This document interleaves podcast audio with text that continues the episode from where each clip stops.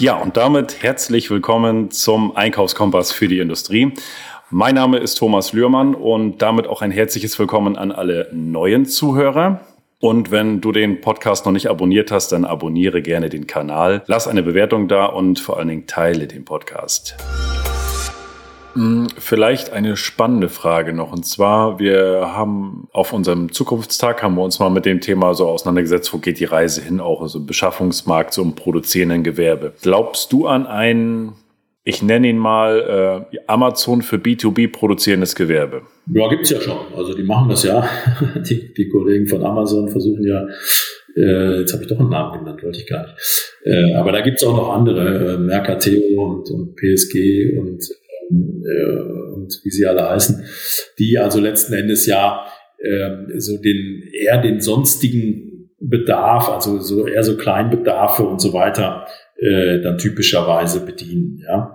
Und dann gibt es natürlich auch branchenspezifische äh, Lösungen, wo dann so eine Art Marktplätze oder Portale äh, sich entwickeln, die, keine Ahnung, für Chemieprodukte oder, oder in der Automotive Welt ja.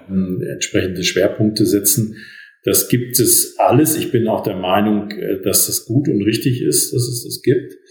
Ähm, man muss halt schauen, tatsächlich, ähm, wenn man denn seinen Einkauf ähm, transparent macht und mal, ähm, mal clustert oder, oder äh, die entsprechende Struktur da reinbringt, zu sagen, auf welcher Ecke von Produkten sind eigentlich die Prozesskosten, die es bedarf, damit ich so ein Produkt finde, bestelle, bekomme, den ganzen Abwicklungsprozess mache.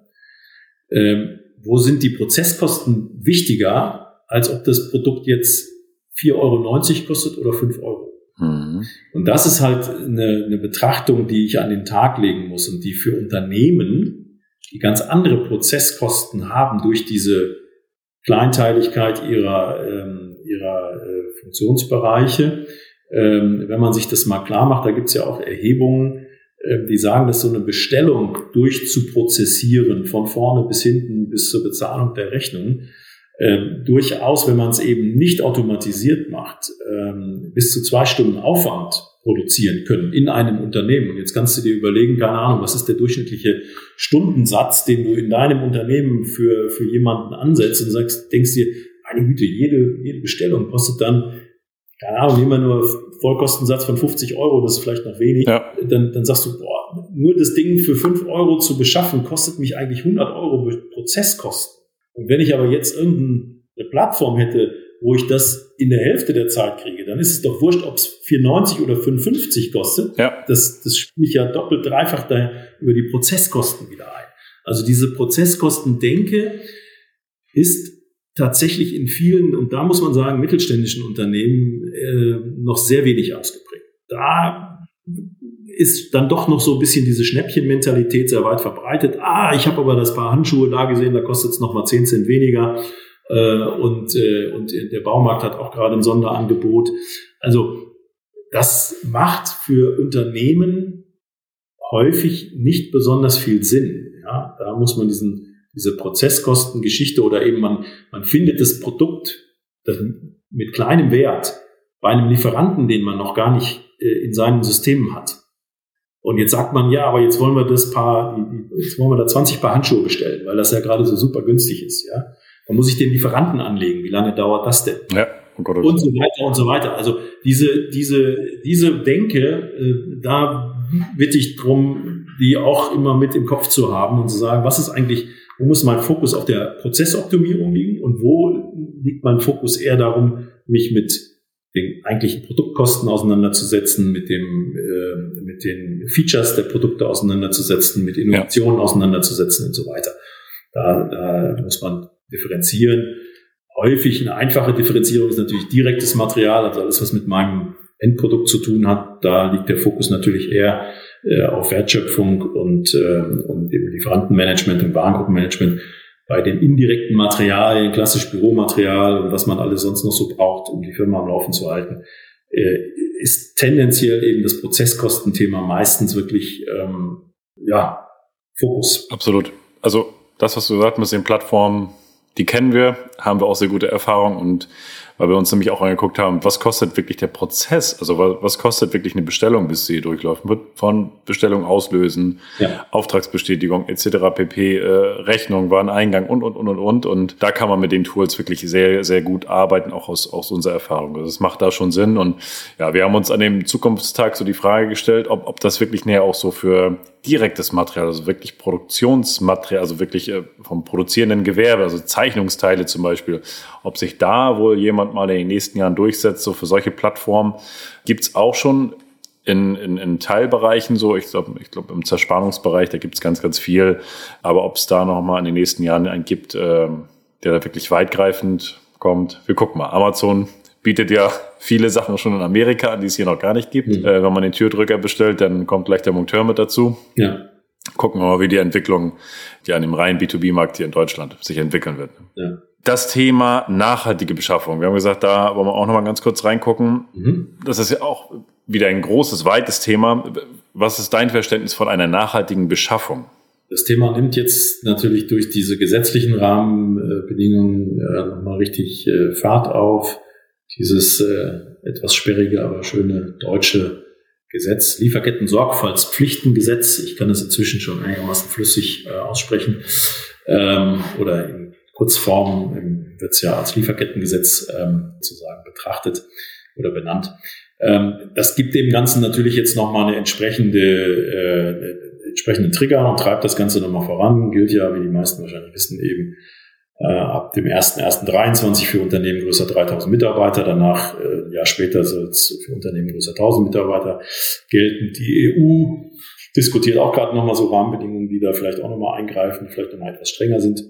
So oder so, äh, Gesetz hin oder her, äh, bin ich der Meinung, und das merkt man auch, glaube ich, schon in der, äh, in der Gesellschaft, in der Breite, dass einfach das Thema Nachhaltigkeit äh, zu Recht in viel, viel größeren äh, Platz einnimmt, als das noch vor ein paar Jahren der Fall war.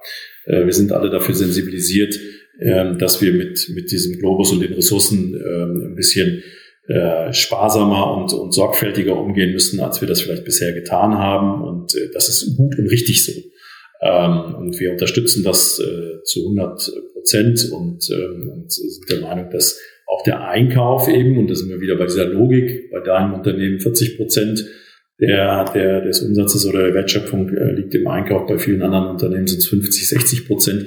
Also hat der Einkauf auch eine große Verantwortung letzten Endes, diese nachhaltigen, dieses nachhaltige Wirtschaften in diese Lieferketten oder in dieses Liefernetzwerk ähm, hineinzubringen und zu managen. Und ähm, da muss man wieder gut drauf achten, dass man natürlich diese, diese gesetzliche Thematik, die einerseits dann wieder so in den Fokus gerückt wird, ja, jetzt tun wir alles, damit wir das Gesetz einhalten. Für mich ist das Gesetz der Enabler, das ist der Mittel zum Zweck, der uns jetzt noch mal ein bisschen schubst, ja, damit auch der Letzte verstanden hat, ey, da müssen wir jetzt was tun. Äh, tun sollten wir es, weil es gut und richtig ist, dass wir Nachhaltigkeit in die, in die, in die Beschaffung reinbringen müssen, in die Lieferketten hineinbringen müssen. Und ähm, ja, das, das Gesetz heißt ja nicht von ungefähr Lieferketten-Sorgfaltspflichtengesetz, äh, weil es eben um die Lieferanten geht dabei. Und wer kümmert sich um die Lieferanten? Der Einkauf. Also muss der Einkauf einfach diese Rolle ganz klar für sich nehmen und der muss diese Rolle besetzen und er muss da Dinge sicherlich ganz, ganz anders machen, ähm, als er sie eben bisher so gemacht hat. Ja? Ähm, nach unserer Erfahrung ist es ja bisher schon so, gerade auch im europäischen Ausland, die, die äh, Kollegen in England, ähm, die haben schon so einen Modern Slavery Act, glaube ich, seit vielen Jahren. Also es gibt schon in verschiedenen Ländern verschiedene Elemente, die Unternehmen immer schon dazu drängen, äh, ihren Lieferanten bestimmte äh, Einhaltung von bestimmten äh, Kriterien abzuverlangen und so weiter. Und ich bin der Meinung, man muss eben gucken, dass man das nicht zu so einem Papiertiger werden lässt, so nach dem Motto, also habt ihr auch alle Häkchen gesetzt und ja, ich mache das, ich mache das, ich mache das und hast auch die Unterschrift gesetzt und keine Ahnung, muss man jedes Jahr erneuern oder alle zwei Jahre oder wie, wie oft auch immer. Das ist so nur diese rein formale Seite, die, die Rolle spielt. Ja, das ist okay, dass man das macht. Ähm, viel, viel wichtiger ist tatsächlich, dass man sich dann mit seinen wichtigen Lieferanten, mit denen die wirklichen großen Impact haben. Und man spricht da eben von so einer von so Wesentlichkeitsanalysen, die man eigentlich macht, um zu sagen, wo können wir denn eigentlich als einkaufendes Unternehmen jetzt mit Blick auf Nachhaltigkeit in der Beschaffung und äh, da gehören ja auch eben nicht nur Umweltaspekte dazu, da gehören ja so Menschen- und Arbeitsrechte und Arbeitssicherheit und all solche Aspekte auch dazu. Wie können wir, äh, wo können wir eigentlich wirklich auch einen Einfluss nehmen? Ja, also das, da muss ich auch immer gucken, ähm, wie ist das Kunden-Lieferanten-Verhältnis, wo sitzen die Lieferanten, in welchen Ländern sind die und so weiter. Da muss ich einfach dann zielgerichtet äh, vorgehen und, und schauen, dass ich mich eben nicht so sehr mit der administrativen Seite dieses äh, Themas beschäftige, sondern dass ich mich wirklich mit der inhaltlichen Seite beschäftige und sagen, wo sind jetzt wirklich die Bereiche, Stichwort wie gesagt Wesentlichkeitsanalyse, auf die man dann den Fokus legt und ähm, dann einfach mal anfangen und machen und mit den wichtigen Lieferanten in, in, in äh, diesen Aspekten in den Dialog treten. Ähm, die meisten Unternehmen sind sensibilisiert inzwischen für diese Themen und das ja nicht von ungefähr. Das, dafür sorgen wir alle als Gesellschaft ja, weil wir viel, viel stärker auch auf diese Punkte achten. Und damit wird es, ähm, wird es heute nicht mehr so wahnsinnig viele Unternehmen geben, die sagen, es ist uns alles egal, gib mir den Zettel, ich fülle den aus, sondern die meisten haben schon hm, verstanden, dass man da auch wirklich inhaltlich dran arbeiten muss und äh, dass man da an vielen Stellschrauben arbeiten kann, und da muss man sich klar machen, man wird in diesem Feld nicht von heute auf morgen die Welt um 100 Prozent verbessern. Aber jeder kleine Schritt, den ich mache, trägt eben ein Stück dazu bei und trägt auch dazu bei, insgesamt diese, diese Botschaft rüberzubringen, zu sagen, Leute, wir arbeiten da dran. Ja, wir arbeiten da dran, uns ist das wichtig. Genau. Ähm, und, und wir wollen einfach einen Fortschritt sehen. Ja. Und das ist, äh, das ist das, wo ich sage, das ist äh, genau richtig so und die Unternehmen ähm, kümmern sich äh, zu Recht äh, verstärkt darum, ähm, nicht zuletzt sicherlich durch, das, durch dieses Gesetz, was das angeht. Lieferketten-Sorgfaltspflichtgesetz, richtig? Genau. Ich habe schon mal am Rande was von gehört, wir haben uns aber in der Tiefe tatsächlich auch noch nicht mit auseinandergesetzt. Und äh, ja, klarer Tipp, also wer sich damit noch nicht auseinandergesetzt hat, ab 23 gilt es dann, ja? Für die großen Unternehmen größer 3000 Mitarbeiter ab 1.1.23. Ich weiß ja von dir, Thomas, aus dem Vorgespräch, dass du Unternehmen äh, als Kunden hast, die in diese Kategorie fallen. Ja. Ich äh, wage mal zu prognostizieren, dass äh, es nicht mehr so wahnsinnig lange dauern wird, bis der ein oder andere, das machen die Unternehmen natürlich dann gerne, die rollen das natürlich einfach auf ihre Vorlieferanten aus. Sie sagen, ja, wir wollen nachhaltig einkaufen, äh, beantworten Sie, dann geht es los mit irgendwelchen Fragebögen, können Sie mal die, die, die Fragebögen beantworten oder können Sie mal dazu Stellung beziehen zu bestimmten Fragestellungen und, und, und. Ich glaube, dass das auch bei dir ankommen wird, auch wenn das typischerweise eher unkritisch ist, weil in einer Wesentlichkeitsanalyse würdest du hinten rausfallen. Mit deinem Standort in Deutschland bist du, was diese Themen angeht, nicht so wahnsinnig kritisch und du bist jetzt auch kein Unternehmen, was monstermäßig äh, Mengen an Energie beispielsweise verbraucht oder ein riesen, ja. sage ich mal, umweltproblematisches Geschäft betreiben würde oder sowas. Also insofern bei einer Wesentlichkeitsanalyse würdest du nach, nach meiner ersten Einschätzung relativ weit, äh, weit hinten auftauchen. Aber wie ich so die Konzerne kenne, macht man da irgendwann so ein so einen Serienbrief draus und sagt, komm, alle, die, ja. die müssen jetzt mal, müssen jetzt mal. ja, also wundere dich nicht, wenn da demnächst mal was, was in der Post ist oder im E-Mail-Postfach. Spannend. Zu allerletzt ähm, möchte ich ganz kurz nochmal in das Thema reingucken, was wir aktuell haben. Wir haben alle gedacht, Corona, jetzt, jetzt ist alles vorbei, jetzt haben wir wieder Verfügbarkeit von Materialien etc. pp. Jetzt geht's bergauf, äh, alles ist wieder da. Jetzt, ähm, ich sag mal gerade bei, ähm, bei uns jetzt im Materialbereich äh, Stahl, Aluminium, Edelstahl, bricht gefühlt alles so langsam wieder zusammen.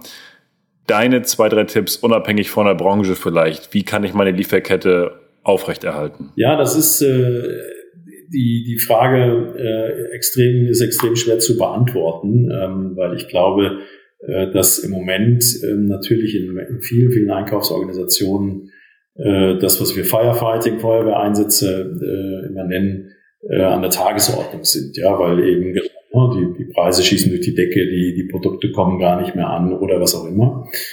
Da jetzt drauf zu reagieren, das ist ja nur ein Reagieren, mehr mache ich ja jetzt nicht mehr, ja. Die Situation ist so, wie sie ist und jetzt gucke ich, wie ich das am besten äh, umschifft bekomme. da kann ich tatsächlich äh, nur diese banalen Tipps geben, ne? sich, sich wirklich äh, auf den Beschaffungsmärkten äh, zu tummeln, auch mal um die Ecke zu denken und zu, zu überlegen, ja, wenn ich von meinem Vorlieferanten das Produkt nicht kriege, äh, wer sind denn eigentlich vielleicht die großen Abnehmer, die heute noch Produkte äh, bekommen? Vielleicht kann ich mich sogar an meinen Kunden wenden und sagen, pass mal auf, lieber Kunde, du kaufst doch auch massiv viel Stahl ein. Ich habe gerade ein Versorgungsproblem ja, können wir da mal miteinander reden. Also das, da muss man einfach kreative Lösungen, glaube ich, suchen, um, äh, um, um da vor, voranzukommen.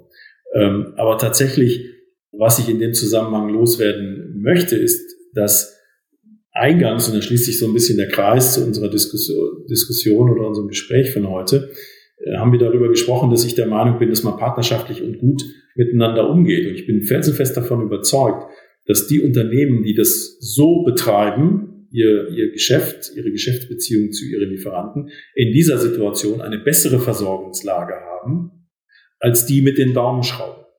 Ja, das hilft denjenigen, die jetzt da mit den Daumenschrauben unterwegs waren, vielleicht nicht und äh, auch denjenigen, die sagen, ja, wir haben gar keine Daumenschrauben gemacht und trotzdem kriegt man kein Material, weil äh, die, die Marktsituation gerade so schwierig ist. Also langfristig gesehen hilft eben so dieser, diese, diese äh, wirklich ähm, professionelle Bearbeitung der Beschaffungsmärkte, Transparenz, ein fairer Umgang, hilft langfristig solche Probleme zumindest zu reduzieren oder zu minimieren. Und wie gesagt, kurzfristig kreative Lösungen. Ja, was macht mein Kunde? Was macht ja. mein, äh, mein Vorlieferant?